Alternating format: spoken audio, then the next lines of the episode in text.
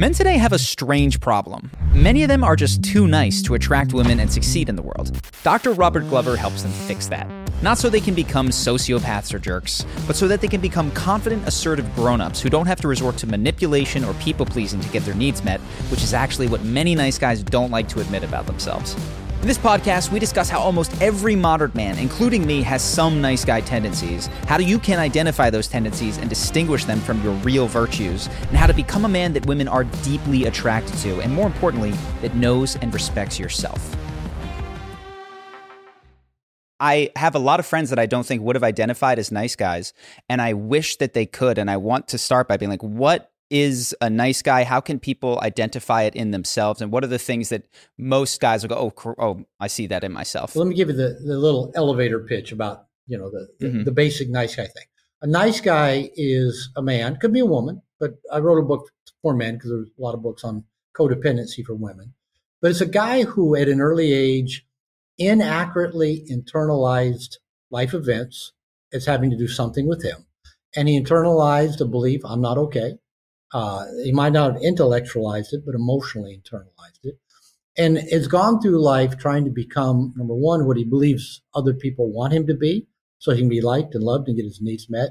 And number two, hiding anything from people that he thinks might get a negative reaction from them. Usually his needs, his wants, his sexuality, those are the things that we typically hide away. And the nice guy usually is not even aware that he has this paradigm, this roadmap, this way of navigating the world. It, it, it got internalized often at such an early age that when we hit adolescence, and now all of a sudden we're, we're interested in the opposite sex, however we define that, and we want we want to be liked and loved, and you know people think well of us. It gets more solidified. Well, how, how do I how do I do that? How do I get people to notice me? How do I get people to like me? And so we just do more of that paradigm. And then by the time we reach young adulthood, it's pretty well, you know, woven into the, the fabric of our personality. And we don't realize it. Now, in No More Mr. Nice Guy, I talk about two types of nice guy. When I first started working with nice guys, I, I started with me. And I thought, well, maybe they're all like me. And because mm. I, I, I, would tell you, I'm a nice guy. I'm one of the nicest people you ever meet. How come everybody isn't like me? How come everybody isn't considerate and conflict avoidant and giving and generous? And my that belief I had that I wasn't good enough. The term for that is called toxic shame. I mm-hmm. pushed that so far down inside of me, I wasn't conscious of it. I, I just thought I did everything right. I'm a good guy. Everybody should just recognize that and love me and like me and meet my needs and think well of me and approve of me when I started working with nice guys, I thought everybody was like that, or at least all the men I worked with. But then I found out there's a second kind of nice guy that I call the I'm so bad nice guy.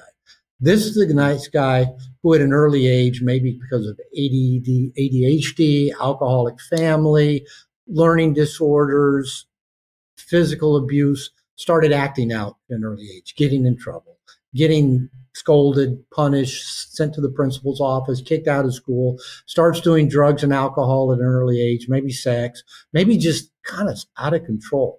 And this usually goes into adulthood till maybe they join the military or get married or find Jesus or have a kid. And they go, I got to get my life under control. And then they adopt the nice guy strategy. I'll give to mm. get. I'll be generous. I'll be different from other men. I'll try to please people. I'll, I'll, I'll suppress my needs and wants. But these guys, their toxic shame's right up to the surface. And they believe it's only a matter of time till people find out they really are that, you know, that fucked up loser. And whereas I'm so good, nice guy, you know, the shame is so deep, we will defend, you know, our niceness to the death not realizing we're trying to be nice because we don't really feel like we're good enough deep inside. So this is kind of how it, you know, we can go deeper into how this kind of manifests yeah. in children and comes into adulthood. How it tends to show up most often is, is giving to get, typically in the form of three what I call covert contracts. Covert contract number one is that if I'm a good guy, I'll be liked and loved and typically uh, nice guys can attach and the women who i do nice things for or the men who i do nice things for depending will want to have sex with me. And so nice guys can be you know pretty manipulative and passive aggressive when that doesn't work out. Second covert contract of nice guys is oh, there goes the balloons. I love it. I love the hand motion that sets off the balloons and fireworks. The second covert yeah. contract oh, is the, the the best one. I was on a call uh, for, for one of my brotherhood calls for Integration Nation, talking about the death of my father. And oh, I put my, my hands up, and fireworks went off behind me. You know, thank thank you, thank you, Mac. Thank you. We're not yeah. on Zoom. I can't believe. I don't know how to turn it off on this app, but I figured it's, out Zoom. It's perfect. So it's the perfect. balloons go up. Maybe we'll get confetti in a minute. Maybe maybe yeah. the thumbs up will go up. so covert contract number two are, are two, mm. two, two, two, two going to go. So covert contract number two is that if I read other people's minds and give them what they want and need without them having to ask, then they will read my mind and give me what I mm. want without me having to ask. Covert contract number three is that if I do everything right, then I will have a smooth, problem free life.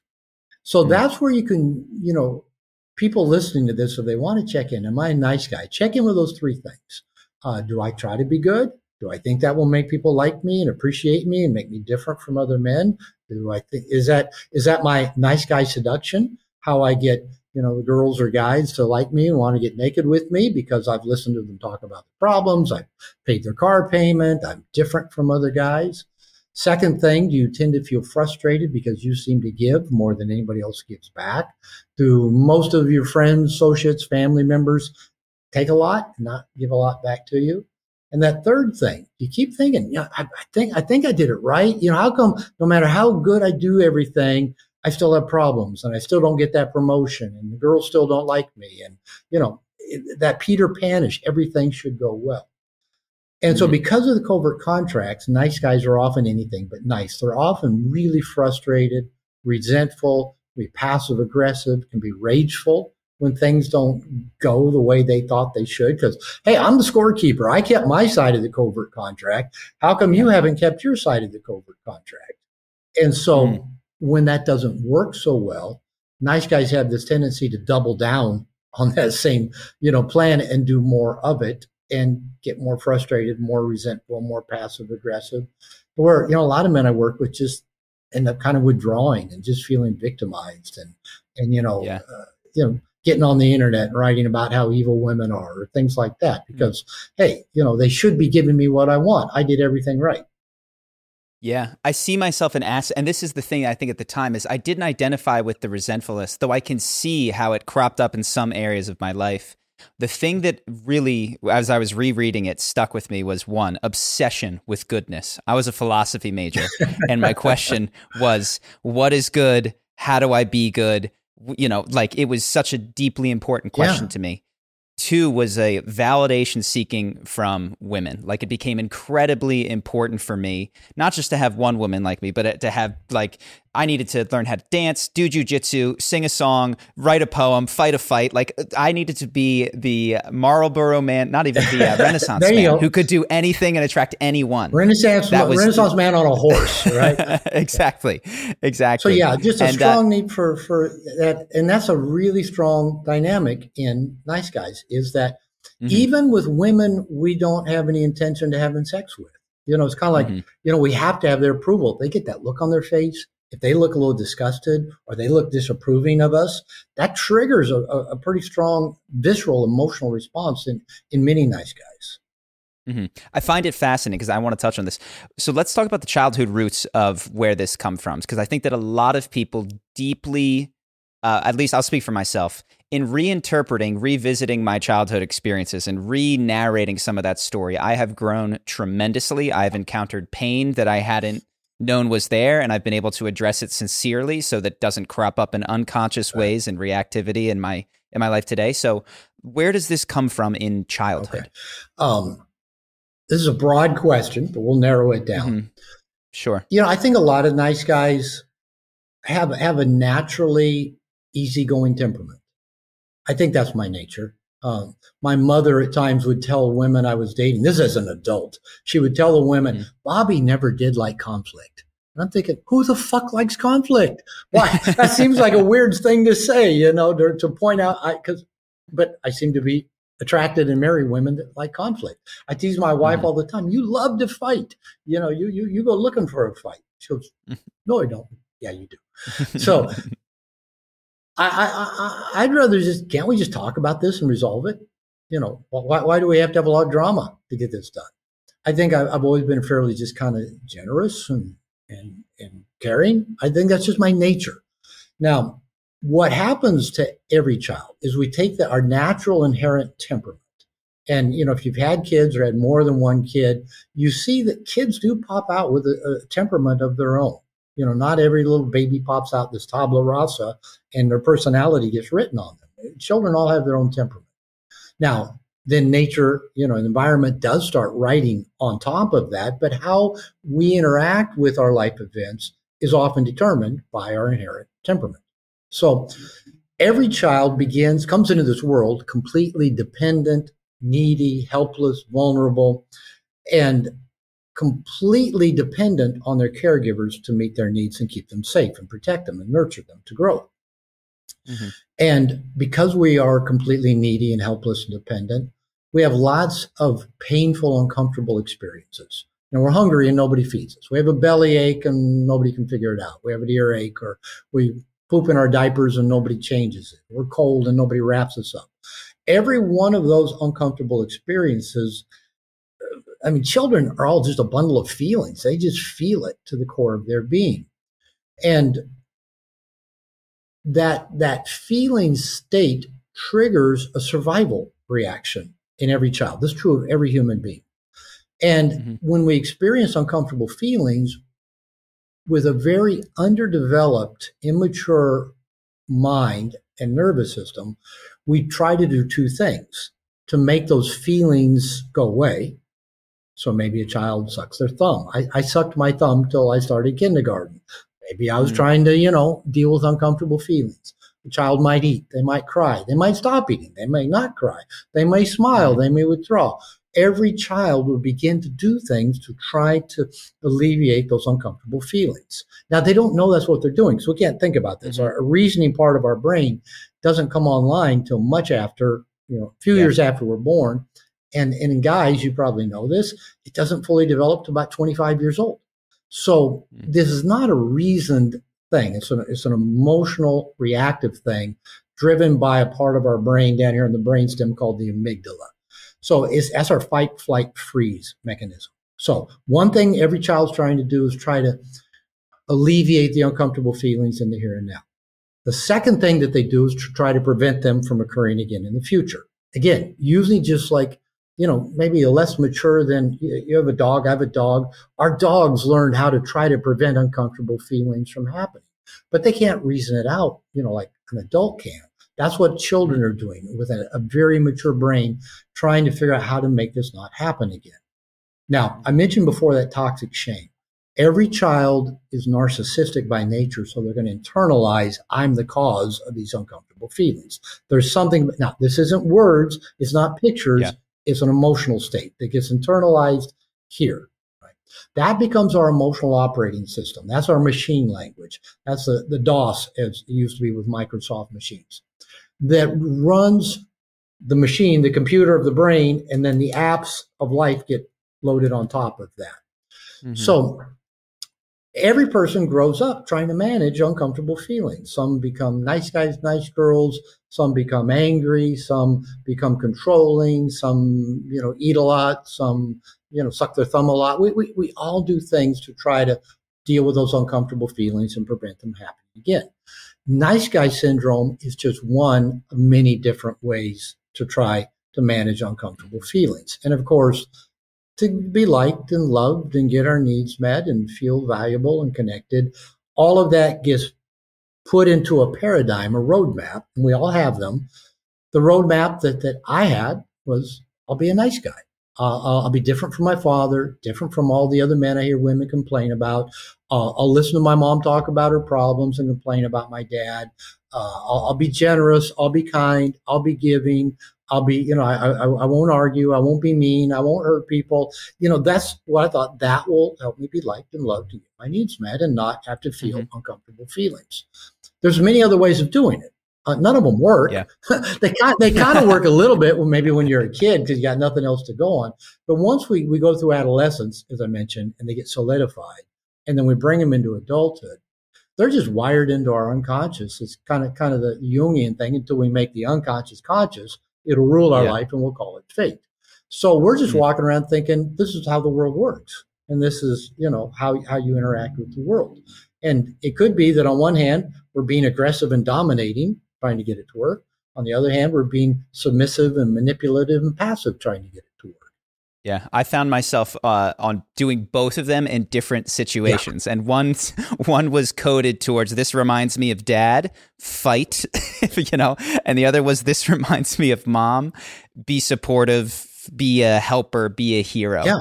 And uh, I think that's part of what confused me when I was reading the book. Is like, yeah, but there's areas of my life where I'm doing the opposite of this, and it was in coming through with a more nuanced, finer, like, okay, well, how do I how do I address intimacy? when I'm really feeling vulnerable. It's oh this this calls out my nice guy, and okay, how do I address you know conflict sometimes with other men who are not in my tribe? Well, in this case, I'm a fighter. Like I will argue and uh, not be so generous and kind and giving.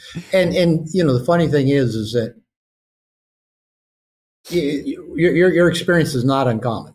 To have some areas mm-hmm. where your nice guy patterns show up more prominently, and other areas mm-hmm. not. I um I, I worked with a, a woman years ago she met her husband because he was a police officer and she was a dispatcher mm-hmm. for the police department. And she said she fell in love with the, the police officer. And you know yeah. that that you know he, he was strong, he was powerful, he was assertive, and then they got married. And then he'd come home and take off his uniform, and he'd be a total nice guy, a total wuss. Mm-hmm. He wouldn't make a decision. He wouldn't lead. She said, I have to go on ride alongs with them in, his, in this cop car to get to see the man I fell in love with. So wow. here was a guy in this context is totally and, and not necessarily the other extreme of the nice guy. Not that he was an asshole. He was he was, yeah, he was yeah. an assertive guy. At home, he just handed the control over to her. Whatever you want, dear. You know, and, and she goes, I don't want that. I want you to make decisions and let you know, give me a choice. Yeah. I really relate to that. You know, it's funny because I I see myself uh, the way I feel that there is a thing, and I'm wondering if you have this with your clients where early in a relationship, I am uh, tough. I'm like a, a, stallion. I'm a Mustang. I'm tough to break. And I think that does attract a type of woman who's like, I want this one who is untamable. And I am willing to stick around for long enough in order to tame him. And then I now I'm in a six year relationship, and I've seen this pattern play out of like the intimacy is high, but the excitement gets low because that wildness has been uh, tamed out of me. And it's only now that i'm really trying to recapture okay how can i can i have both intimacy and thrill? Can i you know and i'm curious if if you have thoughts on that. I do. Good luck. Yeah. Um, yeah i could come look i come i can come at this from a few different ways um, yeah I, have I've got a good buddy um, uh, dr shawn t smith that, that wrote a book uh, mm. the tactical guide to women and just wrote another one called gatekeeper and he, and he talks to men about being really conscious of the kind of women you pick and bring into your life because there's a sure. there's a cost, right? There's an investment. And and the kind of the premise of gatekeeper is that don't don't trade your purpose for romance. Oh, you know, she's mm-hmm. hot, she's fun, she's this, blah. And then, you know, all of a sudden we get into our life and now she, you know, she becomes a drama queen and an anchor. And now we're not pursuing our purpose anymore because, oh, she wants this from us. So he makes a comment in, in that tactical guide to women. He said, you can't get the calm, easygoing, easy to get along with woman and the hot and crazy keeps everything fired up. You, you can't, that doesn't come packaged in the same woman.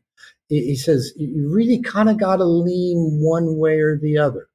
Uh, another really good book, um, Mating in Captivity by uh, yeah. Esther, uh, Esther Perel. Perel she basically the basic premise is, and I, I may not be getting it 100% right, but basically, the more intimate you become, i.e., the more known you become by the part by a partner, the less excitement, anticipation, unknown, uncertainty. Mm-hmm. You know, there's less of that, and so you know we've got this kind of dilemma there. How do we really become intimate with another person? and then with us. And my definition of intimacy is knowing self and being known by another. So that means mm-hmm. they know the depth of who we are. You know the depth of who they are. And that's a growing process over time. How do we have that kind of intimacy and depth of connection where we just truly value this person for who they are? And have that kind of intensity, you know, just that um, intensity and, and, you know, mm-hmm. never know, you know, the not, the knowing. not knowing. Yeah. Yeah. And yeah. the best way I found is that, for example, my, my, my wife, Lupita, I mentioned I met her in Mexico and we've been married seven and a half years, is a really strong woman. And she grew up eight out of 10 kids of poverty, Guadalajara, Mexico. So she's been through just toughness, roughness. You know, she, she's ready for a fight. She, she's a gym rat. She works out two hours a day. She's done Muay Thai. She's done kickboxing mm-hmm. and, and she just, you know, she, she just loves that intensity. And that's not me. I, I'm kind of like, you know, let's just talk things out. Let's just be calm. What I do teach is something that I call positive emotional tension. And what you were talking about early in a relationship, there's usually lots of emotional tension when two people meet and, you know, we've got that attraction and the sparks going. Now, here's what I teach is that in general, women have to experience emotional tension to feel attraction, arousal, and attachment to a man and stay attached to him over time. They need it. It's, it's the drama. Watch women with their girlfriends. Constant drama, constant this, constant, you know, gossiping, backbiting, hierarchies, all that stuff that goes on with the feminine. And, and we guys, we don't tend to like emotional drama. Our, where we go for emotional drama, our sporting events, our action mm-hmm. flicks, mm-hmm. all of it, time clock on them right? We know mm-hmm. that even baseball, they got clocks in baseball now. So where we go to get our attention, we know it's going to end in two hours. And that's it. Then we can relax and do nothing and not be bothered. So what happens over time in most relationships, even the guys that were pretty good at creating the emotional tension early in the relationship, you know, a little bit of surprise, a little yeah. bit of can't tie him down, can't tame him. Mm-hmm. Uncertainty and anticipation are two powerful creators of emotional tension in women. Yeah, he loves yeah. me, he loves me not. He loves, I don't know. Is he going to call me back? Is he going to text me? Is he seeing somebody else? I don't know. All of that yeah. keeps things fiery. But then as you become more predictable, you know, she knows you better. She knows what you're really about. She knows what you're really up to. And now that you've gotten more comfortable with the relationship and you're focusing more on your work, you know, more on these things that require your time and attention, and you don't want as much tension in your life. You you find the quick fixes. How do we just get this resolved? How do we just get it done? Yeah, what do you want to do for dinner tonight? You know, there's less of the, uh, and that's just that's just kind of a natural thing that happens over time. So mm-hmm. I, I do teach men. I have a course on it, and it's actually a book I'm writing now on positive emotional tension is how men can create that emotional tension going in the relationship. Because I tell guys, if you don't create what I call PET, positive emotional tension, she'll create NET, negative emotional tension. She doesn't care. She doesn't care if it feels good to you or not. She just has to have emotional tension. So she might pick a fight with you. She might accuse you of something you haven't done. She might say, who are you chatting with on your phone? You know, she might, you know, anything to get you to react. And as soon as you're in react mode, there's tension. She got what she wanted. Now, sometimes it leads to, you know, all right, some some good hot sex that follows it. Most of the time it just leads to hurt feelings and why is this woman acting so crazy all the time? Mm. So one of the things you have to do as the default, I assume default masculine pole in the relationship is be conscious of her need for surprise, uncertainty, unpredictability, while still being you, right? To still being a mm-hmm. dependable, predictable guy. And, and it can be as simple as one of the things that I started doing, I don't know, 12, 15 years ago. A woman taught me this is I tell every woman I meet, wait, I'll open your door for you. So just the fact that they wait to get in and out of the car, I do it with my mother, do it with my granddaughter, do it with every woman I've dated. My son does it with his mom. He does it with his girlfriend. You know, tell the woman to wait. That's you creating a masculine pole and then they surrender into the feminine pole. They wait for you to open the door. That creates an emotional tension, a, a, a polarity between the two of you. I see so many men and women walk, and the men and women don't walk next to each other. They get to the car, the guy just walks over and gets in on his side, the woman gets. I'm watching that. I go, how boring. Those two are probably mm-hmm. bored to death with each other. And then when I, my wife and I got back from camping, this is about a year or two ago. We went to pick up some pizza and we're walking out from the pizza place. And I opened her her door, which I always do on the car.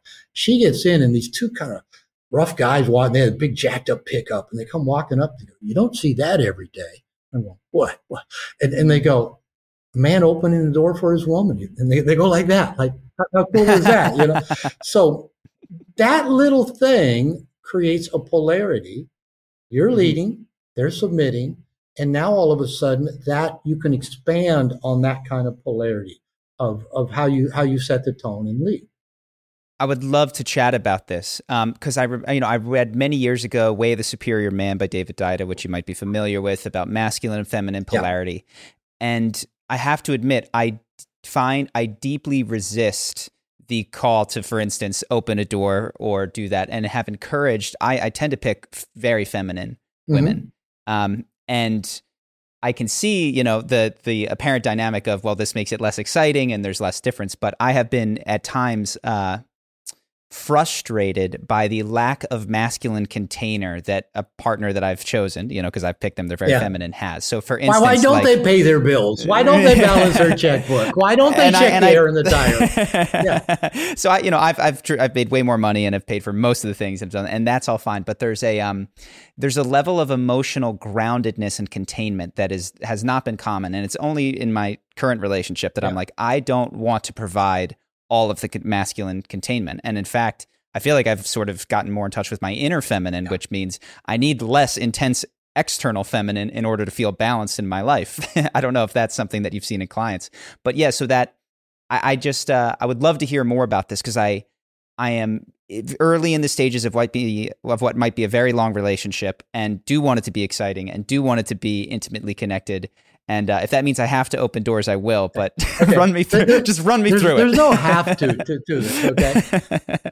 you know, mostly I encourage people to be themselves. You know, be who you mm-hmm. are. You know, you can go anywhere on the internet. You know, it doesn't matter if you're going to relationship experts, dating experts. Well, be this, do this, be that. I'm not a big fan of you know uh, all the tips and hacks. You know, I'm really a big mm-hmm. fan of being yourself. And mm-hmm. you know, uh, you and I will have a good time connecting with each other if we're just being ourselves, not trying to be somebody yeah. other than who we are. Now, kind of going back to that Deida model of, of masculine feminine polarity. I, have read Way of the Superior Man too many times, mm-hmm. uh, been to Deida David workshops, worked with a coach who's trained with David Deida. So really familiar with the background. I don't, I, I don't agree with everything that he says, but I do like a lot of his models. So let me kind of break it down the way I break it down we, we've all got a masculine and feminine energetic side. And, and, you know, most men tend to be more masculine and feminine, but that's a generalization. Most women tend to be more feminine than masculine, another generalization. Now, just accept them for generalizations. Sure. Culture, especially in the last 50, 60 years, has tried to take a lot of the out of the, of the masculine out of boys. Um, and can you can you define them really quickly? So, like, what are masculine and feminine in this? I'm going to break it down how I define it, not necessarily how Deida mm-hmm. might define it. I break it sure. down simply. Masculine does. Feminine is done too. Masculine is penetrating. Feminine is penetrating. Okay, and it, it, it fits with the yin and the yang model. You know, the the black and white you know, thing that that we've all seen. And and that the masculine part of ourselves is the doer part in the world is out penetrating the world, is getting the stuff done. The feminine part about ourselves is is the receptive part of ourselves. It's the part that, that seeks connection and nurturing and the flow of love. And so we most of us have some balance of that masculine mm-hmm. feminine. Most of us are a little bit more than one than the other, some a lot more than one than the other. And a lot of the nice guys I work with um, do have a pretty strong feminine side. I do. You know, I, I, I would identify as having a pretty strong. fem- I, I, I like to be appreciated. I like the flow of love. I like connectedness. You know, I, I, I like clothes. I like color. You know, so I, I, I would identify in, in that feminine way. Now, uh, I'm, in spite of that, having that strong feminine side, Do I love sitting around listening to women gossip? No, drives me crazy. Can't do it.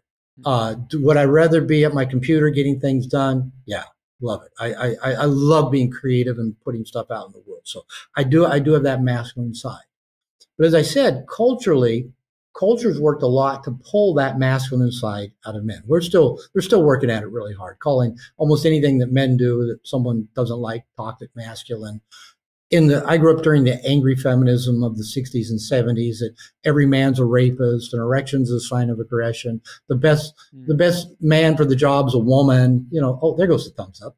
There, it is. Best man for the job. There we go. I knew that would happen. Rosie the Riveter. Rosie the Riveter. and and you know, even in in the child development courses I had in grad school back in the 80s, they were teaching, which is there was a, a, a tenet of feminism, it's still pretty strong that's being taught in the schools that there is no gender. Uh, I had one guy tell me there's as many, we teach our kids there's as many genders as there are people on the planet. Um, I think that's more confusing than helpful to little children. And, and so what, what I was taught is that gender is a social construct imposed on children by society. We give boys trucks, so of course they play with trucks. We give girls dolls, of course they play with dolls. No evidence to back any of that up. No scientific study. The opposite is actually true. In general, little boys, little girls are gravi- do gravitate towards different different activities and different toys. They, they just do. There's enough studies to substantiate that.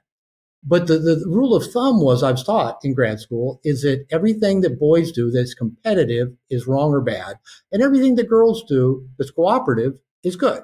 Even while they're saying there is no unique genders, you know, boy and girl, mm. even though they, they were saying the cooperative stuff is good, the, co- the competitive stuff is bad. So this is kind of in our educational system where little boys go to school and they hear about toxic masculine in school and, and, you know, taught basically to, to be passive. And so mm. And you know, this has been going on a while. I, I, heard the same stuff growing up. Don't be like your dad. Don't be like other men. Don't be like those assholes that only want sex. You know, so everything that kind of was masculine uh, got domesticated out. Now, at the same time, uh, the, the women who might be more feminine than masculine in general have been told since they were little, don't be dependent on a man. Never need a man. Don't have children go get a career, go, you know, this, excel at this. They've been taught to do. All the while, you know, feminism was saying the doing of masculine is bad. Girls have been, you know, told to go be that way. So a lot of women have taken on a fairly masculine role. Now, I know when, uh, as an example of this, when, when my book, No More Mr. Nice Guy, got published 2003 in hardcover, I went back to New York, met with my publisher, with, my, with my agent, and the, the, the editor of my book, working for Barnes and Noble, woman in her mid 30s, an attorney husband. We went out to dinner with another couple of theirs, friends of theirs, both professionals, man and woman, and both women were talking. You know, I'm I'm I'm ready to have a family. I'm ready to have kids. Mm-hmm. I, I don't know that, you know, I want to keep working like I'm working. And so here was two women, New York City, you know, three of them had never driven a car because they live in New York. So, you know, this is, you know, the pinnacle of, of, you know, correctness. And they're going, no, I don't think I want a career so much. I think I want kids. And now I, I, every now and then I'll see something come up on social media, social media of my editor. I haven't talked to her in years. Pictures of her with her three kids, you know. So mm-hmm.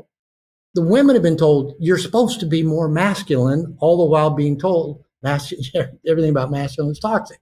So I think luckily, fortunately, we're heading back to a healthier space, yeah. not the extreme of the, you know, the evil patriarchy and not the extreme of, you know, uh, where we've been, where everything men do is evil. But we've all got masculine and feminine energies about us. The more we can be more conscious of what those are in us. What's a part of you that likes to do, that likes to get things done, that likes to move things forward, that likes to, to be masterful? Those are masculine traits. What's a part of you that is feminine? That likes the connection, that likes the approval, that likes to be loved on, that likes to be touched, that likes to just have, you know, peace in nature and, and you know, have your senses fed. That's the feminine. Mm-hmm. Your partner is going to have a masculine and feminine traits about her too. Just like I said, my wife, she can get shit done like nobody's business. I call her my mafiosa. This morning, I heard her screaming at the car mechanic because he didn't tell her that we're going to have to buy, you know, a $1,500 part for the transmission and just didn't answer her calls for two weeks. You know, so she gets shit done. And I love that about her. But she's also got this feminine side I have to tell her, quit buying clothes. I can't build you more closets. I can't build you. you know, she loves shoes. She loves clothes. She loves being beautiful. She loves being sexy. She loves, you know, being desired by me. That's her, her feminine mm-hmm. side. So part of your masculine leadership is how do you honor both in yourself, your masculine, your need to get things done, your feminine, your need for connection and flow of love, and how do you also support your partner? And also, yeah the area she wants to feel masterful and, and, and to be the doer and get things done, but also her feminine that wants to be led, that wants to be done to, that wants to be open, that wants to be penetrated deeply by you, physically, yeah. emotionally, there's, sexually. There's something here that I think is interesting because it's um I hear influencers on the web that are talking about, you know, you have to hold a masculine frame and don't show her your vulnerability, don't show her your weakness, women. And and it's always because women don't like that, which is like, wait a second. So I'm going to choose who I am and how I express myself in a relationship based on making her yeah. happy to see if she likes it. It's like that is actually the opposite of what we're talking about. So I appreciate what you just said about like part of holding the masculine frame is being sincere about the ways in which you want to express that feminine side and the ways in which you would like to receive and the ways in which you would like to relax. Um, and that's that's something that I've been coming to, which is I don't know whether it's the car door or what, but there's absolutely ways in like, which I would like to receive more in my relationships. And I, as a recovering nice guy in some aspects, that's been hard for me to do. It's tough for me to sit back and receive. Well, and that uh, might be a good place yeah. to go to work then. You know, now we'll do, we'll do yeah. a little therapy with you here. here. I would love you to. know, going back to the covert contracts of nice, uh, nice guy syndrome, that covert contract number two. Oh, there goes thumbs up again. It loves the second covert yeah, contract. There you go. Is that if I do it left-handed? I will So is it if I you know read other people's minds and meet their needs without them having to ask, they'll do the same for me.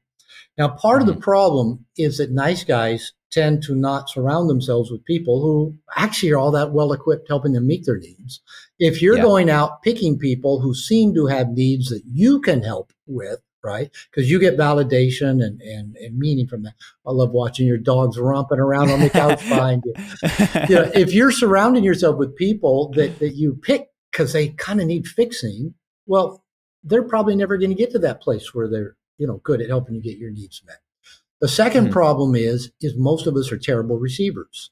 Is it, it makes us feel guilty, like we're doing something wrong if somebody gives yeah. to us. And this, you know, I've, I've worked around that, this issue a lot with nice guys and, and myself. Nice guys can feel like we're bad for having needs. We're going to be in trouble. We now owe people something. Uh, yeah. They're going to, there's a price to pay. My, my second wife, who I was married to when I wrote No More Mr. Nice Guy, she used to say, you're impossible to give to. Every time I try to give something to you, you know, you, I, I never know if you really like it. And you turn around and give me something right back. She goes, let mm. me just give to you. And and so that was a practice. I was I was comfortable giving. In fact, I had to go through a one. I went on a one year moratorium. This is years ago, where I could not give anything to anybody except myself. Wow, just to me. That's powerful. That's really powerful.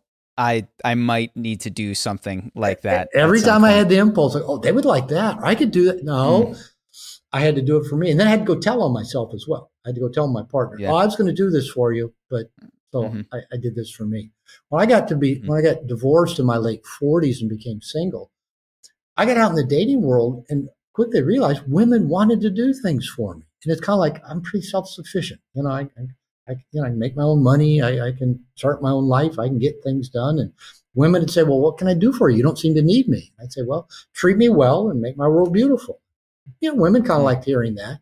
But then when they try to treat me well and make my world beautiful, I, I, I'd have, you know, I'd be like this because I, I, dated one woman, for example.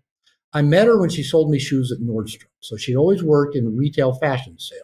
So one time she came over to my apartment and I had some clean laundry out on my couch and she started folding my laundry. I said, don't do that. Don't do that. She goes, I like doing it. I said, I'm good at it. And she said, I'll leave it here on your bed stacked. And I said, I won't put it away for you. I said, I'm not going to put it away either. I'm going to leave it stacked just like that as a reminder that somebody loves me, right? You came over and folded mm. my laundry. So I actually consciously started leaving my clean laundry on my couch because if I mm. didn't, she'd get mad at me. Why didn't you leave your laundry for me to fold? I had to start consciously letting people do things for me. Sexually, you know, women, they mm-hmm. take pride in, you know, their sexual prowess. And I go, oh, no, no, no, let me focus on you. And I thought, I'm robbing them of their pleasure. When I met my wife, Lupita, she loves to do things for me. I'll be taking the garbage out, just carrying the garbage from the kitchen, you know, out to, to the front sidewalk. It's all of 30 feet. I have to go through a door and a gate.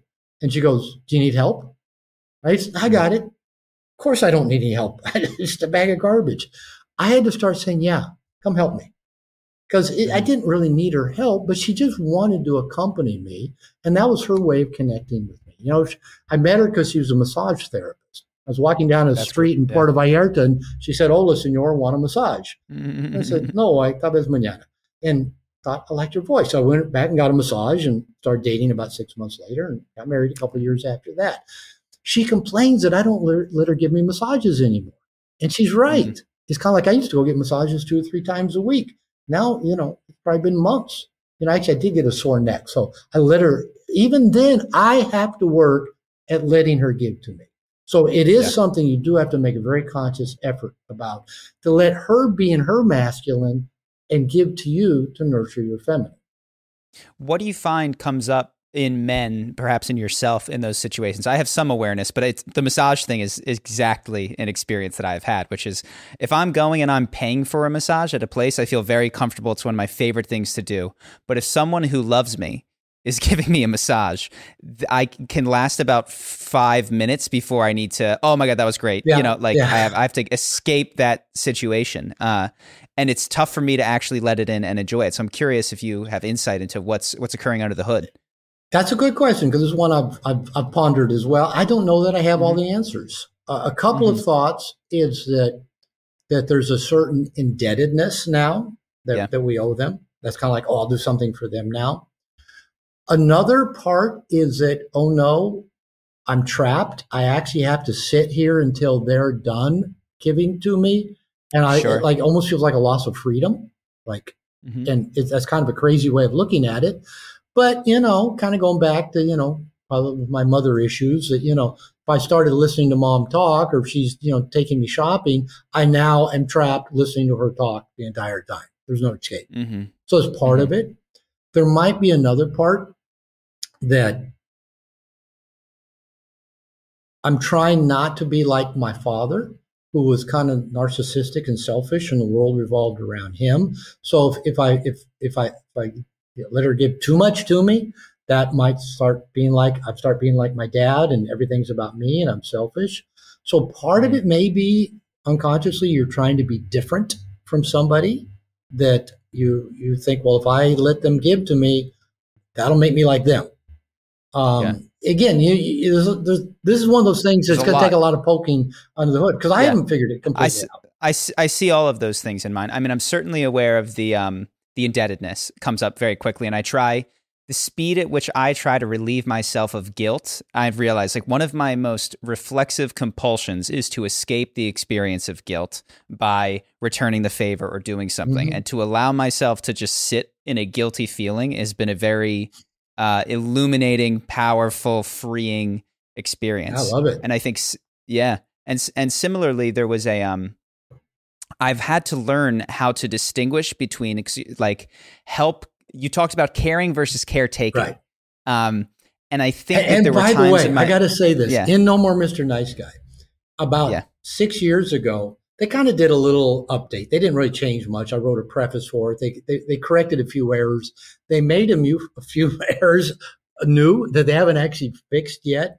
Oh, so oh, no. in the print version, and I didn't notice this, so I went back to reread the Audible version, and I'm reading it in the sound booth in New York, and I come to this part, and I'm going, "Wait a minute, that's not." And and what it is, there's there's a, a two images, two graphs next to each other of like three traits of caring and three traits of caretaking.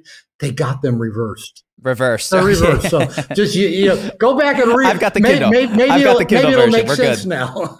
yeah the but but regardless of what they're titled i think the distinction is powerful of you know in in this uh, the caring, caretaking you have is it's given because the person who is giving needs to give it. Yeah. It's what they need to give. Uh, and I think there were times in my life, not all, I was well supported, but where the love that I received was of that caretaking variety. It was a gift that my mother needed to give me. It was not what I needed at the time. And I think that is also activated when I'm receiving a massage and it's not that great. And it's like, I'm supposed to sit here and be really grateful for this massage yeah. that is not actually helping my neck or back loosen. And I've noticed that and go, oh, wow. Eh, you know, could you watch a YouTube video on this and then come back and try to give me a massage? And, and you, because we're afraid that will make us some kind of ass, some kind of ungrateful yeah, yeah. person for this thing. Exactly. But if, if, you even think about it, because underneath it implies whatever they're giving to you has strings attached, which makes mm-hmm. sense because the nice guy covert contracts all have strings attached. You're mm-hmm. giving a massage because you're hoping that, you know, it'll relax her enough that, you know, she might take her shirt off. You know, there's strings mm-hmm. attached. So we mm-hmm. assume, and especially if maybe our parents or caregivers also gave us strings attached because they got value from from that giving, um, we do feel indebted, like we do owe them something now. And so, mm-hmm. and one of the things we might owe them is to kind of not complain, to be kind, sure, to not ask them to stop, to not be appreciative, yeah, be yeah. appreciative. Yeah, that's powerful. You mentioned uh, one thing that I want to talk about is um, how how nice guys in the book, and I think you said it in this conversation, have shame around sexuality in particular. Yeah. And I don't know how many very young men you've talked to, like the Gen Z, but it seems that it's gotten even intensified. So I've like the fear of rejection, of approach, yeah. of all of that is at such a level that is stunning to even me because the worst thing that happened in my time you go up and it was a it was a private shame that maybe some of the people in the room saw that you approached her and it yeah. didn't go well now there's a incentive to put it on the internet and this guy came up and said this thing and it was so creepy and so weird or whatever and so there's this fear that i've seen in like 23 yeah. year olds and younger that is beyond anything i experienced and so I'm curious, like, it sounds like our society is adding to that the tendency at which people might have this this issue and this syndrome crop up in their life. I'm, I'm curious if you've seen that. Yeah. Um, I'm, I'm thinking of several different ways to, to, to come at mm-hmm. this. Um, let's talk about sexual shame for a minute. Yeah. And yeah. then let's bring it, come back to that piece. Um, you know, we, we live in a culture that just bombards everybody with sexual shame you know, mm-hmm. American culture is still very puritanical. Um, you know, sex is evil, sex is sinful. You know, without getting into a political debate, debate, why is prostitution, why is two adults agreeing to a sexual contract a crime? Right? That's mm-hmm. only a crime, not because it's criminal behavior. It's a crime because of religious influences that's lingered on. That's just an example of how religious influence around sex being evil. I grew up in fundamental Christian church. I actually have two degrees in religion. I was a, a minister for eight years. I was taught sex is dirty, evil, and sinful, so save it for the one you love. So, you know, okay. But at the same time, we live in a culture that bombards us with sexual stimuli, you know, movies, commercials, music, videos, everything is sexualized. Social media, everything is sexualized. But we're still told you're bad. You're bad for being a sexual mm-hmm. person. So pretty much everybody in most cultures internalize a fair amount of sexual shame. One of the things that I do in a lot of my workshops is I ask people, think back to your first sexual memory. And, you know, this could be anything. It could be for boys, you know, their first erection, first wet dream, first kiss, first I showed you mine, you show me yours, first abuse, you know, it could be whatever comes to mind.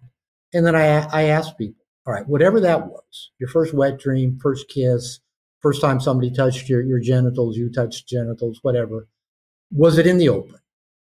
Could you talk about it? Could you go tell your parents about it? You know, did did it feel good? And could you know, hey, this is great. You know, I, I said, could you go tell your parents? And they say, that's fantastic. Let's go get pizza because that's a developmental milestone you just passed. Mm. No, everybody 100% of people say, no, first sexual memory I have, it was hidden. It was secretive. I didn't tell anybody. I thought I was bad. I thought I was going to get in trouble. Yeah. And, and then if you cross that with, and it felt good, Mm-hmm. That that's mm-hmm. where then you get sexuality. The pleasure of sexuality gets crosswired with guilt and shame and secrecy and badness and punishment. And most of us then go through adolescence because this happens before adolescence for most of us. With that crosswiring of sex being crosswired to hidden, secretive, shameful, bad stuff that just gets, you know, it just gets compounded, compounded into adulthood. So most people reach adulthood, you know, with most of our sexuality hidden and, and repressed and not particularly in the open. Then when we, you know, when we have social media, you know, we have the hashtag me too, you know, we've got that if a guy does anything that any woman feels any degree of discomfort with, it, it, it must have been abusive. It must have been violating. And I'm not trying to be dismissive because a lot of mm-hmm. a lot of people do do some pretty violating things. So I'm not trying to be dismissive. But what happens is if every little boy thinks, I'm going to get called out if I do anything wrong. You know, I, I, I don't know about you, but I, I remember, you know, taking a girl to a movie on a date. I'm inexperienced. I'm maybe 15. And, you know, I don't know what you do at a movie on a date other than, you know, she seems to like me and I seem to like her. So I put an arm around her till my arm falls asleep because I don't think I, I can move it. And, you know, maybe you kind of reach out and see if you can touch the side of her breast and see that does she have any reaction to that. You know, I, I guess that's how maybe most people kind of did it. And nowadays, I think that would be, you know, like evil, you know, totally mm-hmm. off limits. You know, now I'm I'm also a big fan, you know, especially with uh, older teens and adults when you are being overtly sexual, have a conversation, you know, about you know about STDs, about protection, about pregnancy, about what this act means to people, and don't do it drunk. I, t- I tell guys mm-hmm. all the time, do not have sex if you or she are drunk because it's, it's opening all kind of opinion. Now, if you're in a long-term relationship and the two of you both agreed you like being high or being drunk while having sex, that's fine. But but early, no, don't do that because there's so many things. You know, a woman can say, you know, I, w- I was drunk, and next thing I know, he did that, and the guy's going, mm-hmm. no, wait a minute, you were doing this and touching me, but it's you know her word. So yeah, boys do get really really uncomfortable with that, and the only answer I have is probably not a workable answer. Um, I tell young men all the time, nobody ever does it, is get off social media. Um, mm. I, I, think social media, number one, is very feminizing. You know, anything that gets you concerned about likes and having a lot of followers and people this, mm. that's all feminine. And I, that's very interesting. I'll ask guys, after you've been on social media doing this, how productive do you feel afterwards? I mean, how productive does social media make you? Productivity. And how attached how attached to yourself do you feel? I yeah. mean, you attached probably to like who you might be for other people or what you could do, what you could take a photo of, or like, yeah, but how much of that own, if you were to just sit for a full day out in nature and think about what you wanted to make or feel what you wanted to make, it probably is very far away from where you are after a, a couple well, hours scrolling. And I, yeah. I've, I've never liked social media since, you know, mm-hmm 20 years ago when, you know, clients, Robert, you need to get on Facebook. You need to get on Facebook. I said, no, I don't. No, I don't. Mm. I've been on Facebook. I've been on Instagram, X. Actually, I've never been on Instagram, but on Twitter, now X. Mm. Uh, years ago, I, I never saw any value in them. The only value I can see in anything on social media is like Facebook groups. You know, like when I mm. bought it, when I bought an older Mercedes, I found a Facebook group. made some, when I found yeah, it, yeah. when I bought an RV, I found a Facebook group but I don't like Facebook because you know Mark Zuckerberg steals all your data. So yeah, I I'm not on social media, and because of that, I don't worry near as much of what people might say about me. I know, sure. you know, I I, I, I highly respect Jordan Peterson, and but he's like on social media all the time and always he's always in a battle always in a battle always in a battle and it's, and it's had an impact on him it, it's, has. It's, it has taken him away in my opinion from his best work yeah. you know the, the reactivity to i said this on twitter they did this to me because of what i said on twitter is like god go go take the years that it takes to come up with some of those books and insights and ideas that, that to me that was uh, the most interesting, valuable part of what he did, not the culture war yeah. stuff. So, and again, that's just just my opinion. I highly respect him. You know, I've, I've, I've been interviewed by his daughter. I mean, I love sure, the work similar. that he does. Yeah. Um, but I don't know that's going to solve any, you know, 12, 14, 15 year old boy's problem is getting completely off social media. Mm-hmm. But I don't know. It's it, I, I don't have any other great ideas uh, other than because I teach I teach men don't don't be cautious, don't hold back. I teach men, you know, blurt, you know, act on impulse, touch, tease, tell, be very interactive. But again, I'm mainly teaching men that that haven't grown up in the last 10 to 15 years of the school system where anything that's offensive to anybody is is abuse. Um, yeah. And I, I don't I don't actually have an answer for the way through that.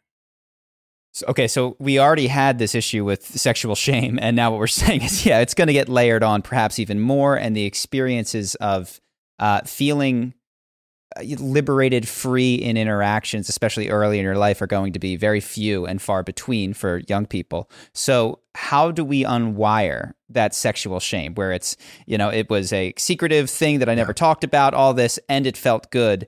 If I look at my own self, I see, wow, I, I, it's only again recently that I'm realizing the level of disconnection to my body that I'll have in a sexual experience.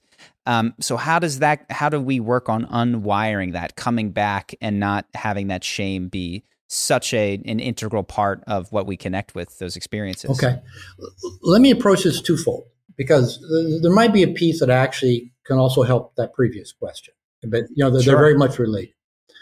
Um, one of the things I say in No More Mr. Nice Guy is don't try to do this alone. Don't try to break free from nice guy syndrome on your own. You didn't become a nice guy in social, social isolation. You won't break free in social isolation. I began my, what I call my recovery journey uh, by going to a 12 step group for sexual addiction. I, excuse me, quickly realized I wasn't a sex addict. I wasn't having enough sex uh, to be a sex addict. Even I wanted to have sex with my wife, and she kept saying, "You're a sex addict." I go, "Well, we had a lot of sex before we got married. Now we don't." Um, so I, I went. Can you? I, I can I pause you for one second? I think that is such a common frame that occurs with nice guys, which is the at least I, I what I thought my problem was and what the actual problem was. I was like, if only I could be more receptive to feedback from other people, that would that would solve everything. And it's similar to what you're describing. Is I thought that I was this pushy sex addict, and what I was in was a marriage where we weren't connecting at that level. I find that so fascinating, and I think deeply true for a lot of people. And I'm so grateful for it because I landed yeah. in a 12 step group for sex addicts. Quickly learned I wasn't a sex addict, but it was all guys. Yeah. So it was my first men's group and and most of them needed to be there. They, they had they had mm-hmm. some gnarly shit going on. And I'd, I'd, I'd, share, and they'd probably go, uh, thanks for sharing, Robert. Why are you here? You know, um, but for the first time in my life, I, be, I, I came aware of what toxic shame was and what it felt like to start revealing it.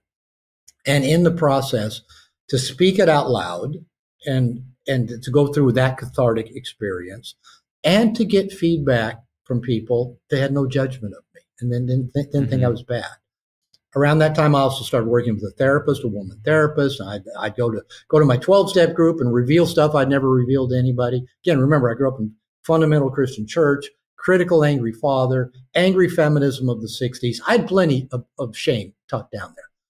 I'd go to a therapist and I'd put stuff out. She goes, Well, let's explore that, see what it means. I go, Oh, you're not shocked? No. Mm. I got into a men's group and, you know, just kept doing that, that work. So the only way I know to really do the deep work around sexual shame is to do it with other safe people. It'd be great if you could do it on your own. Journal writing can be helpful. You know, you can do some dream work maybe. You can do, you can probably do some stuff, but you really do have to go be around people where you reveal things you don't want to reveal. Mm. And release what you've been hiding. Find out that the people don't all have nervous breakdowns and and that they actually give you more accurate affirmations. Um, I remember, I'll, I'll just give this as an example. My second wife, who said you need to go get into therapy because prior to being married, she liked having sex. On her honeymoon, she said, "Now that we're married, aren't you glad we don't have to pretend to like sex anymore?" I said, "Wait a minute, I wasn't pretending." So mm. about two years later, you know, I, I acted out. She says, you need to go get help. So I went and got help. And something came up after I was already going to this 12 step group, working with a therapist, and it was a sexual impulse. And it was, it was kind of a dark sexual impulse, and it scared me. I didn't act on it. But in the past, I would have just pushed that way down, even for my own mm-hmm. kind of consciousness. And so I went to my 12 step group and I shared it. I just said, Thanks for sharing, Robert. And, uh, oh, okay, that wasn't bad. I went to my therapist and I shared it. She said, Well, let's kind of explore and see what that's about. I said, Okay, wasn't bad. So I'm driving home and I'm thinking, All right, I'm batting a thousand, two for two. You know, I need to go tell my wife this. And I used to tell my wife her middle name ought to be overreact because that's what she did in every situation. She never actually overreacted to that because she knew it was true. I went home, told her exactly the impulse I'd had, that I told it to my 12 step group, I told it to my therapist, and I told it to her. And she looked at me and she said, That kind of concerns me, doesn't surprise me. And uh, thank you for telling me. And she never brought it up again.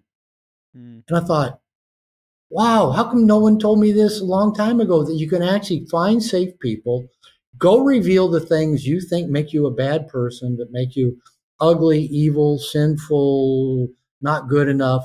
Go reveal it, get positive feedback.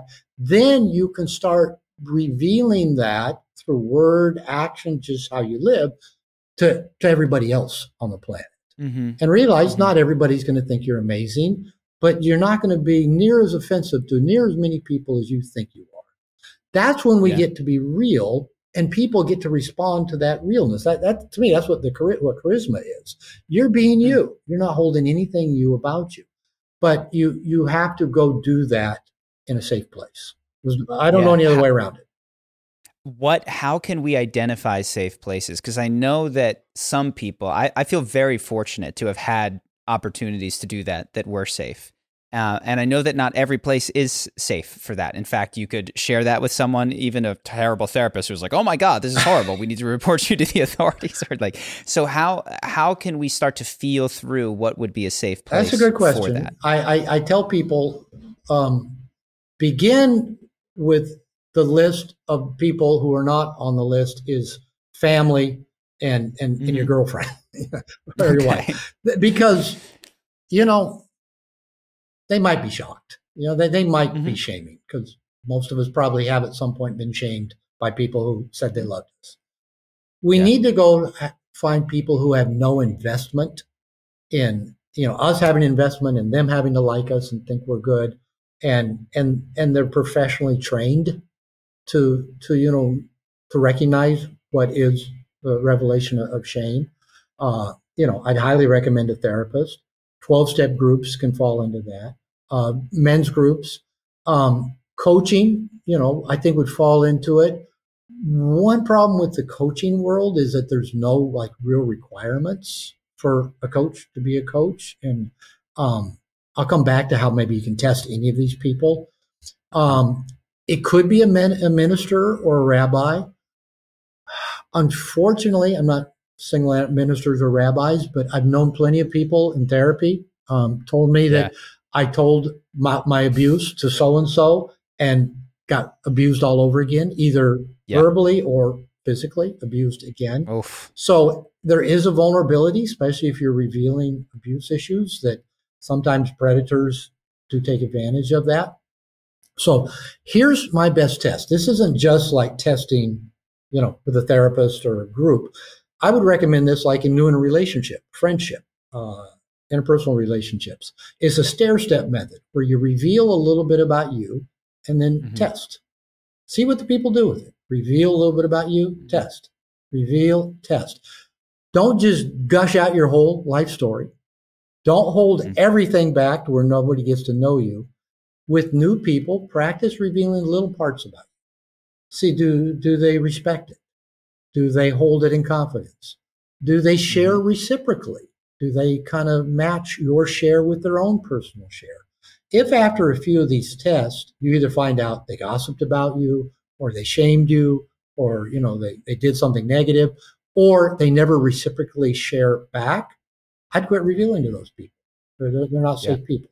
So that's the test I would put in any situation, whether it's a new friend, uh, a girl you're dating, guy you're dating, um, a therapist you're seeing, coach you're working with, men's group you're in. Share, test, share, test, share, test. And especially if like you're in a group or something like that, are other people in that group also sharing and revealing in in in similar kind of ways? So it's it's a process you can actually be conscious of of, of how to yeah. go about sharing. Yeah, I love that. I think those are all great things. I I think I was lucky enough to instinctively do some of that, and then what I've developed having done that is uh, a sense of if I'm being seen or not in a relationship yeah. and in an interaction, which I can I can feel it. I can feel if somebody's projecting onto me their issue or if they are seeing and receiving me, which is uh, not a capacity that I had three, four, five years ago. Yeah. If they projected onto me, I was like, they're seeing me. This is a horrible thing that is about me. When really, they you might just have activated some shame in them by opening up about something they have encountered and, themselves. And, and, and we all do that to, yeah. with each other without knowing it. That's one actually one of the beauties of conscious relationships is knowing, say you and your partner, you're going to project stuff onto each other from your past experiences. You're going to bring up your defense mechanisms from your past experiences. If you know that's going to happen, you guys can watch them and be the observer of mm-hmm. them. And especially maybe if you have outside help to help you watch them and observe them, because sometimes they're harder for us to see in ourselves. But that's why relationships can be so so dynamic and so powerful.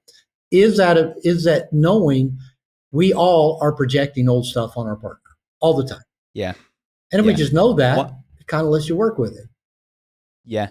One thing that I uh, that is coming up, I was just reviewing uh, No More Mr. Nice Guy, and I was going through my highlights. And you tell one story. I think we can think of projections sometimes as you know I'm projecting the bad things, but sometimes we can project our power onto other people. So it's one of the stories that you tell is about a guy who was trying to get sex from his wife, trying to get sex from his wife, and your advice to him was go on a six month moratorium. Yeah no sex, reclaim your own sexual contact with yourself. So you can still be sexual inside of your own body. You can still, you know, feel good yourself, but you are not going to seek that in her. And if you'd like, you can tell the story because I think. Uh, it's, well, I am smiling because that was about me. Yeah. Um, you know. Oh, that was yeah. about you. That story was you. Yeah.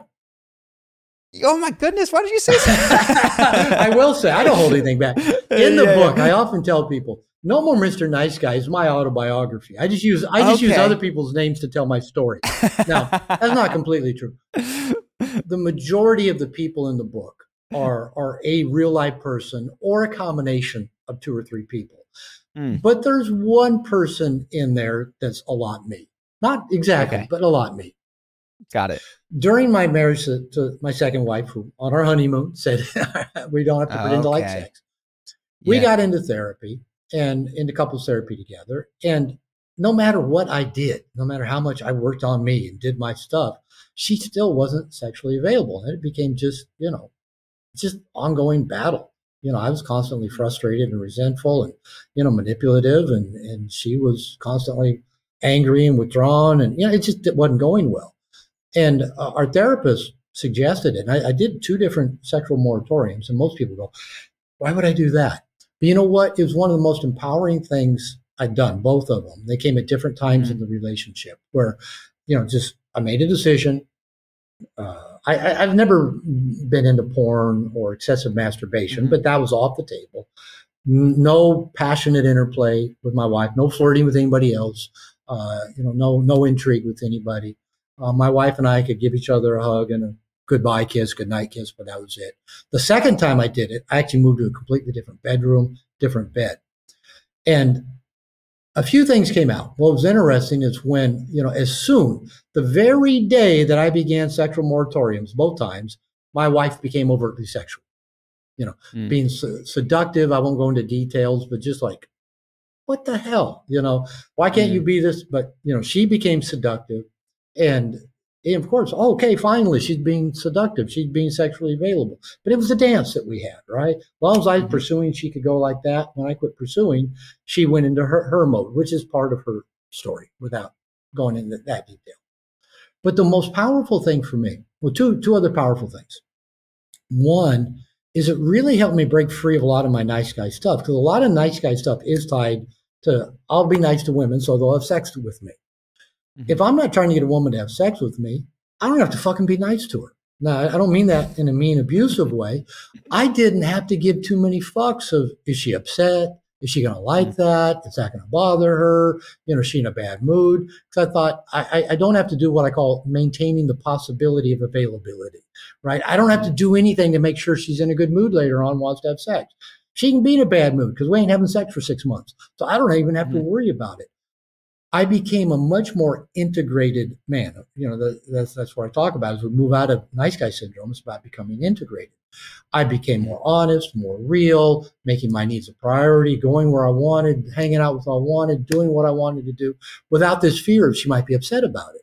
So I yeah. became much more authentic and integrated, which actually made me more attractive to her.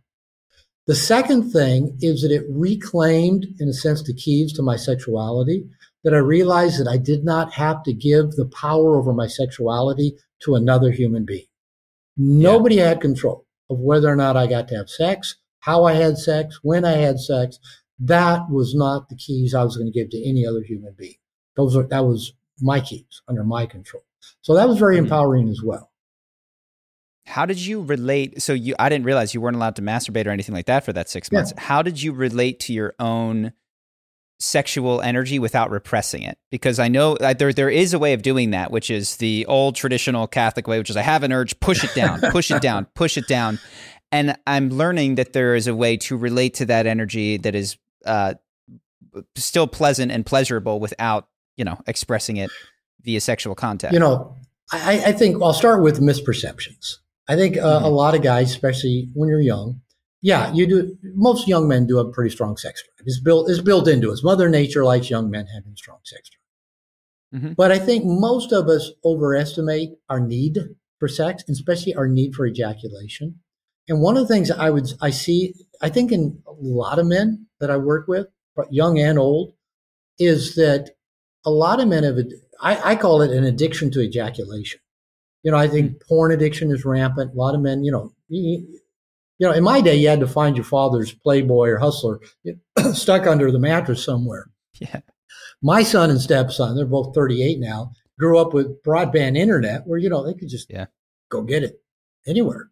And so, of course, we have a generation of men that just have that instant access to sexual stimuli. And most of us live in a fantasy world. You know, our grandfathers, our great grandfathers, maybe saw three pretty women in their lifetime and maybe never saw any of them naked. You know, you mm-hmm. and I have seen multitudes of pretty women and lots of them naked, right? Mm-hmm. That's, you know, it's kind of like we, everything's different. So what's happened is men, I think, have become hypersexual, uh, for lack of a better term, and especially addicted to ejaculation, where everything is focused on, on I got to come, I got to come, I got to come. And one of the things that happens if you do a sexual moratorium, the first week or two for most men, it's not bad. It's, yeah, okay, yeah, it's not bad. Second couple of weeks, eh, it gets tough. All of a sudden, it's just you got all kinds of impulses going on. Um, and and that's usually where most of the slips occur, about week two through th- week three, week four getting to the other side of that, and this was even before I knew about macrocircular breathing and you know things like that. When we talk about that, once you get to the other side, if you've taken you know physical contact, flirting, fantasy, pornography, and even habitual masturbation out of the picture, most men's sex drives actually kind of calm down. They mm. ebb because there's nothing keeping them stimulated. Right. Granted, you can still walk down the street and just you know go to the mall, women walking by in their Lululemon and whatever. You know, there's still plenty, you know, to keep your you know, rubberneck and all that. But even if you if you cut that out, and and you know, Freud and many other psychiatrists have talked about sublimating our sex drive in, into yeah. action and into productivity.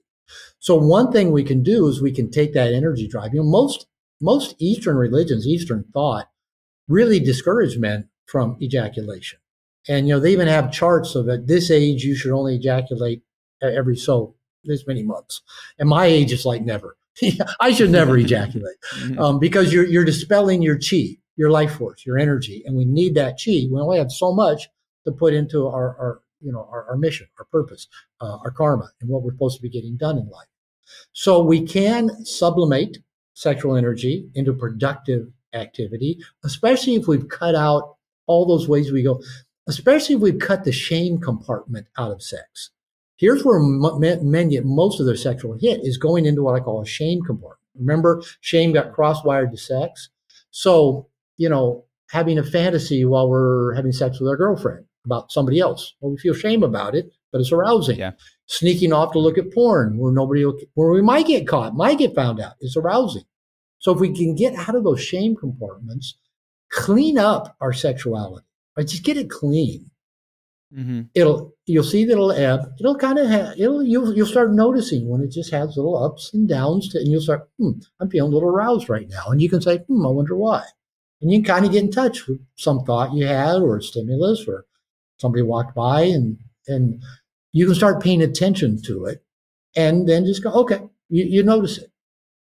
I think that's you know what's clicking with me is that there's uh online communities of NoFap. You might be familiar, which is about not ejaculating, sure. and uh, and I see in that the thing that is is really sticking is that I in some strains of that community they're shame driven. It's like I have to oh, do yeah. this because I'm so ashamed, and it's whether you're doing it or not doing it, if the driver is this toxic shame that you're trying to repress down and control and steer, you're going to have an outcome that is not one that I'm interested in. Versus if you can find a way to release the shame, befriend the shame, you know, share it with safe people and, and do that process. And then make a decision to whatever. You know, yeah, that make that a decision seems, that works for you. I, I agree. I agree hundred percent with that because yeah. the, that first twelve step group I landed in was a twelve step group that had a really rigid definition of sobriety.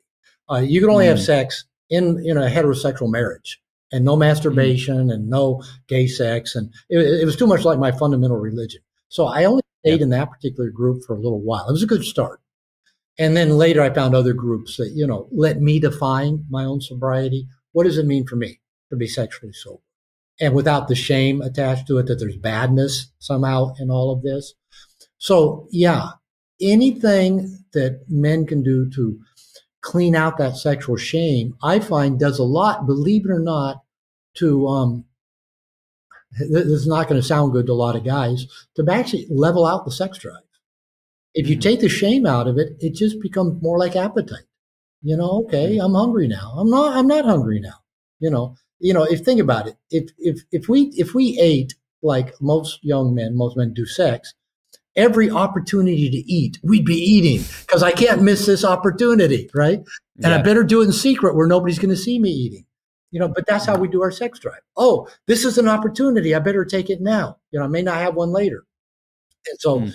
if you take all that shame out of it and, and, and we give the ownership back to us, we are the owners of our sexuality. Nobody gets to shame us. Nobody gets to tell us we're bad. Nobody gets to say you can't do this when you can do this.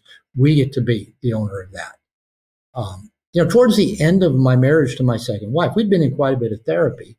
And towards the end, after you know doing a couple sexual moratoriums and doing a lot of work, I announced to her and my therapist, who was a woman, I said, I am going to have sex.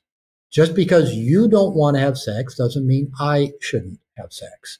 And I said, I'm going to say yes to sexual opportunities. I prefer it be with you.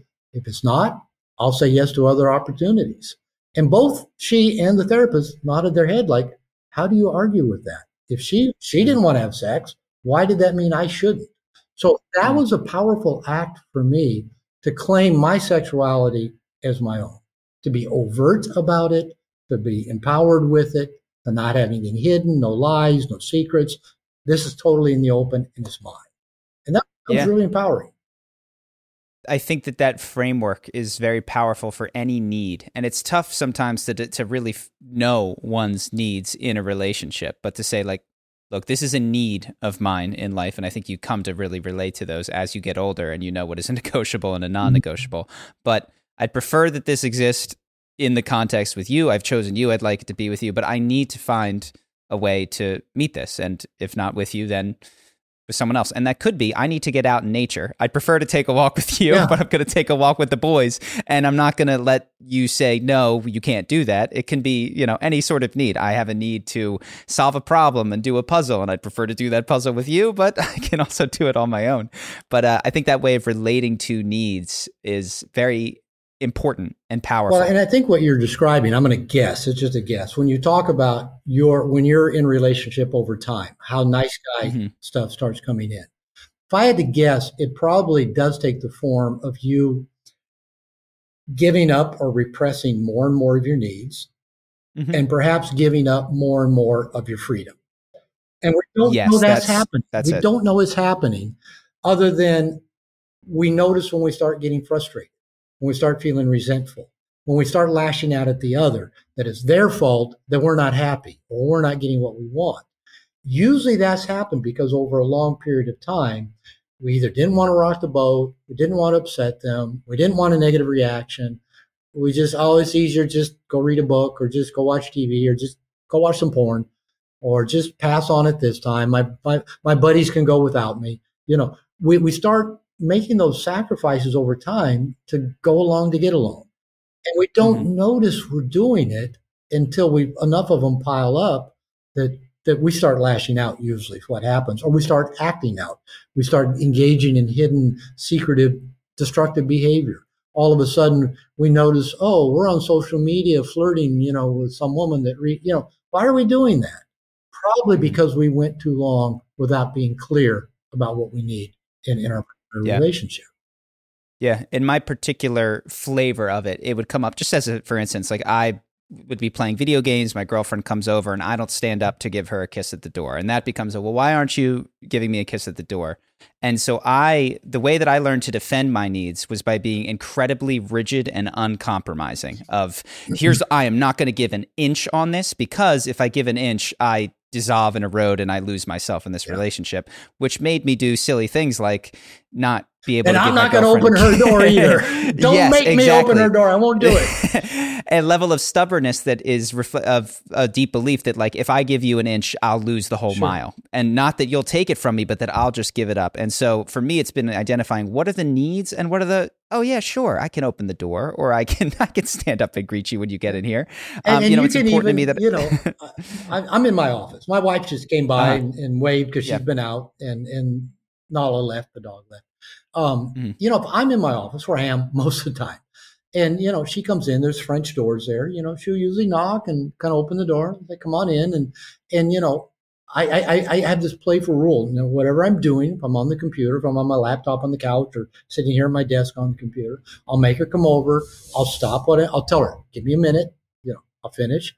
Turn to her. What do you need? What do you want? Listen to her. And before she goes, she has to give me a kiss.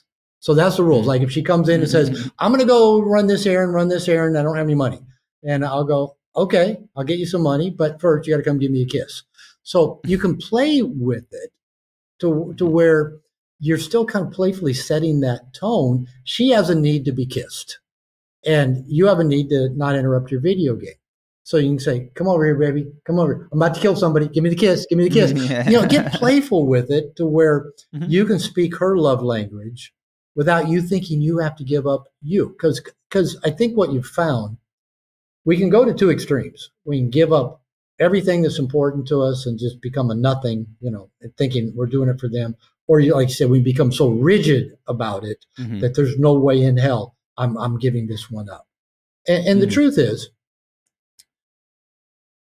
let me, let me bounce into a whole, whole related new subject, something called differentiation.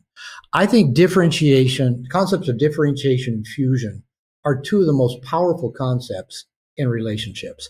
And unfortunately, mm-hmm. other than a, a, guy named Murray Bowen many years ago and David Schnarch since him, people aren't talking a lot about differentiation and fusion. Fusion is where you give up you to be a part of the relationship.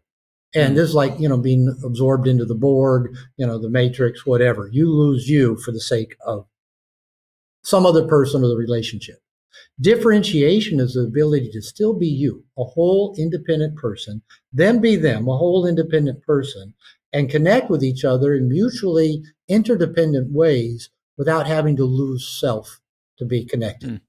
Powerful concept. Yeah. So, children and families don't get differentiation encouraged when they're when a child's brain starts developing around two years old and they start developing an identity of self and they can talk they're a little mobile and they start saying no myself things like that what do we call that phase in children Terrible, terrible twos. twos. it's the worst. Yeah. We call it the terrible twos because a little person is differentiating in ways the big person doesn't want, and because the big person makes the rules, that's terrible. The truth is, is perfect. The child Yeah. should be differentiating and express their wants. yeah. Just because Yeah. they're in sometimes uh, opposition to the wants of the big people, big people always win. Children Mm-hmm. are not encouraged to differentiate. They're encouraged to go along, get along, follow the rules of family, school, religion, society. So we are not taught differentiation as adults. The big people can do whatever they want to the little people. So what children do, they go one of two routes because they can't ask themselves. Differentiation is the ability to ask yourself, what do I want? What feels right to me? And then do it in spite of change back messages from people around us or Mhm. the guilt, neurotic guilt, anxiety between our ears that says, I'm going to be in trouble. I'm bad. So Mm. an integrated, authentic person asks, what do I want? What feels right? And then we do it. Okay. That's differentiation. Because children can't do that, they tend to go one route or the other.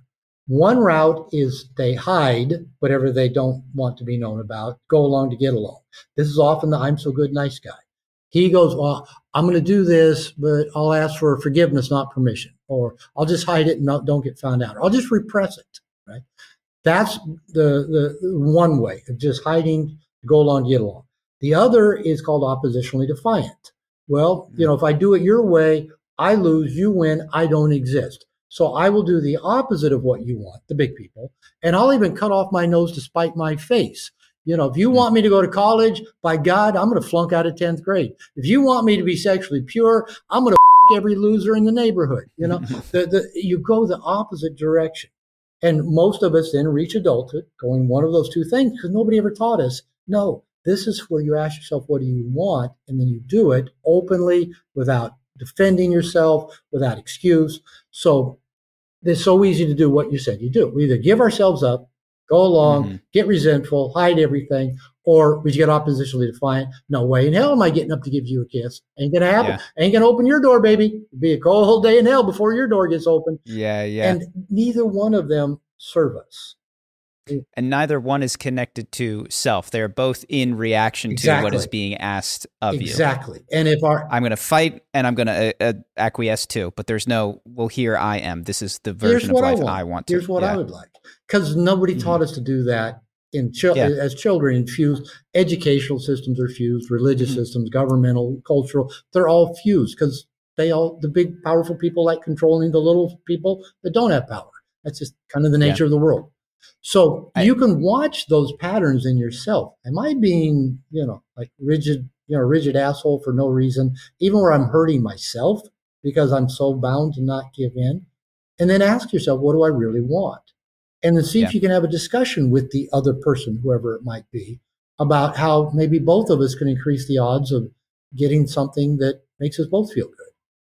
Yeah, and I think that's that's a very creative act because the belief that has kept me away from what do I want is well, if I give what I want, nobody else is going to want that. But if I actually open up and go, well, what would I like? It's like, well, I, of course I love my girlfriend, and I want to, you know, and I want to s- find time that is connected and close and loving between the two of us. And also, I want to feel autonomy to like finish the thing that I'm doing and not be interrupted and not feel like I'm whipped by my girlfriend. Sorry, guys, gotta go. You know, like, and so there's there's a version of reality where what I want exactly is, or not exactly, beautifully coincides and dovetails with Yeah. what she would like to have happen.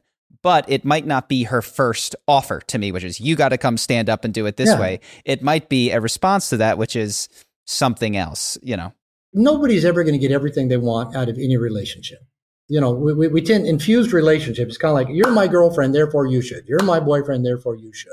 Yeah. and we yeah. don't have other resources. We need lots of different resources. And Mhm. Without going into a lot of detail, my relationship with my wife, my side of it is monogamous. I keep all my sexual energy in the relationship. The other part's more complicated. But all my sexual energy stays in the relationship.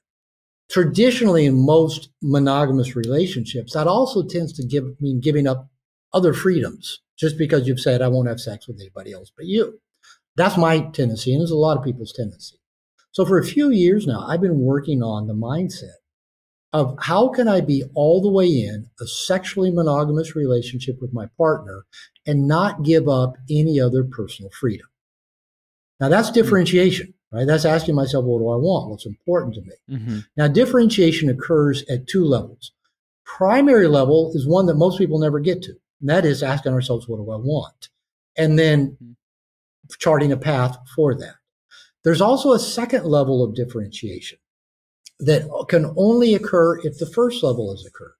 The second level of differentiation is what is in the best interest of the people I love, maybe the planet that I live on, where we may decide at some level to even give up certain freedoms or wants, knowingly, consciously giving them up That's, in a context yeah.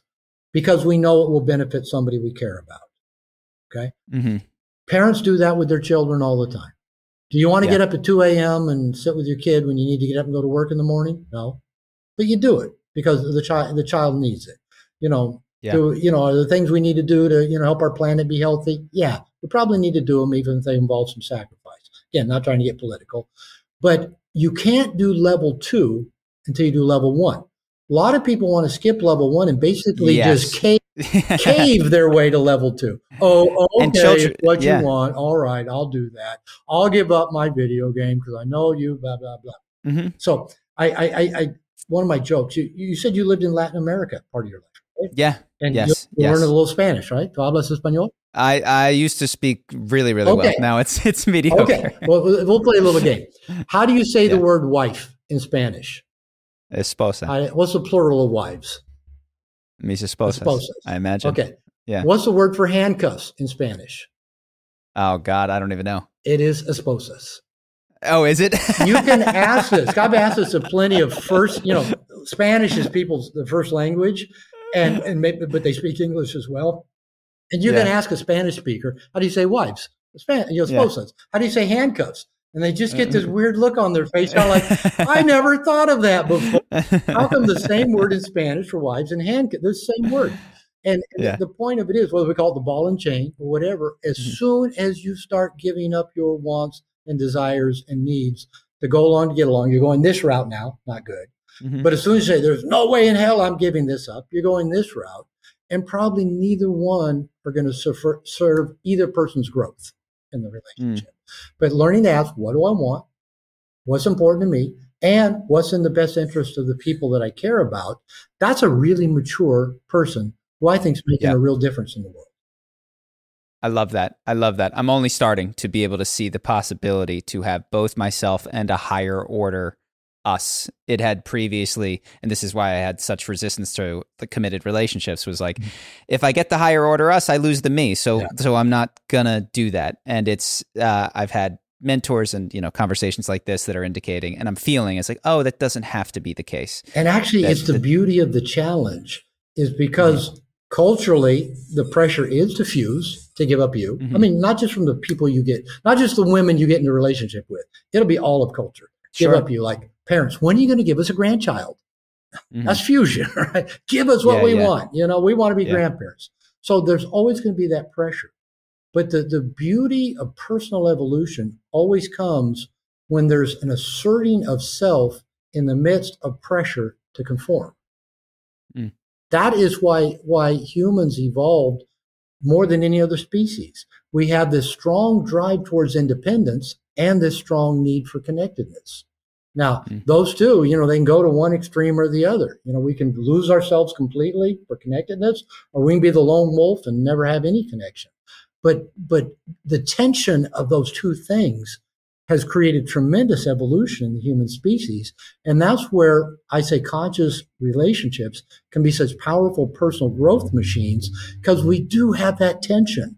How the tension of you being a you and not giving up anything about you that you you shouldn't have to give up anything important to you to be in a relationship. Why would you do that? But yet it's what mm-hmm. we all kind of implicitly unconsciously agree to. So how do you mm-hmm. not give up any part of you yet still make the needs and wants and desires and maybe love language of this other person a high priority? That's a tension, right? But it's a beautiful tension that if you stay conscious and maybe you have some help with it, the two people mm-hmm. involved can really grow. Yeah, it's a beautiful question. And already in that, it's like the level of compromise that opens up for me of the things that don't matter that I would be happy to do. The opening of, I don't care about it. That doesn't bother me at all. It's, Try it's it. what Try it is. It. Yeah. Well, just, just meaning that I would be happy to do all of those things as long as I got to keep myself. Yeah. And the reason that I resist that is I go, oh, this is one domino of a hundred. And so I appreciate the, um, that question. How do I get me and us is a, is a really powerful yeah. one. Um, Beautiful. Well, you've got you. You mentioned uh, Integration Nation. You've had this on your shirt, so I want to make sure we touch on that. Yeah, you know, it's uh, uh you know, people, people say, okay, any place, anything you want to plug, yeah, just go to integrationnation.net. It's a, men's mm-hmm. membership program launched in July 2023, and I'm I'm a big fan. Kind of quickly going back to that one question about young boys. Mm. Why do boys grow up trying to please women? It's natural. We, we were born to a, a, woman who took care of us. We had to please mom. We went to school, had female teachers. We had to please them. Our ancestors, the boys were taken by the mature men, the masterful men, and given a masculine initiation, and then moved on from having to please mommy figures in, in their life. Most boys are missing that. Most men are missing that. So I'm a big fan of men having tribe, of having connection with other men. And I think that's where we learn how to differentiate, make our wants and needs a priority. And it's the foundation that we build healthy relationships with women on is the connection with men. So I've done my biggest growth while connected with men. And I'm a big fan. So this is my legacy. I've dedicated the next, I've told myself 20 more years. You know, I'm 68. So, okay, 20 more years. I don't need to retire yet. But uh, I'm I'm just a big fan of giving men the resources they need to be their best selves. So. Mm. And so that's that's a, a group that they can join that is like an online community to online have, uh, lots lots and lots of features to it, a lot of moving parts to it. So yeah, just integrationnation.net and there's a little breakdown on the landing page and just tell them what it's about and just tell the guys go check it out. Beautiful, beautiful. Well, if you guys want to check out Integration Nation, and I definitely recommend. I've not done that, but no more Mr. Nice Guy. Like I said, I've read a couple of times already. There it is. Don't get the 2016 version with the reverse carrying and yeah, caretaking. If you, you do, just you know, get the yellow marker and you know cross them. Beautiful. Well, thank you so much for the conversation. This, this has been, been fun. It's been a blast. I appreciate it.